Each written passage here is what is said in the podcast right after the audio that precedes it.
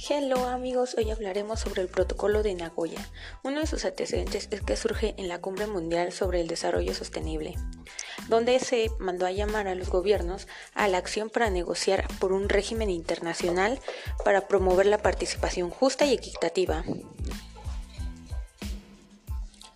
En este se incluía uno de los recursos genéticos, que es todo aquel material de origen vegetal, animal o microbiano.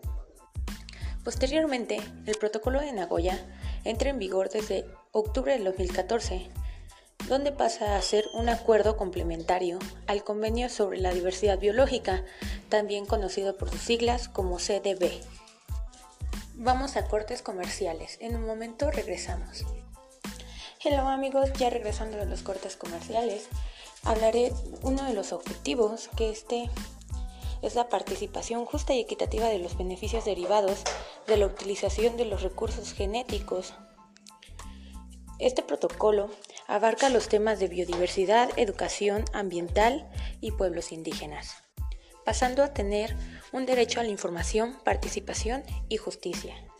Algunos de los países que forman parte de este protocolo son los siguientes: Antigua y Barbuda, Argentina, Bolivia, Cuba, Ecuador, Guatemala, Guyana, Honduras, México, Nicaragua, Panamá, Perú, República Dominicana, Uruguay y por último Venezuela.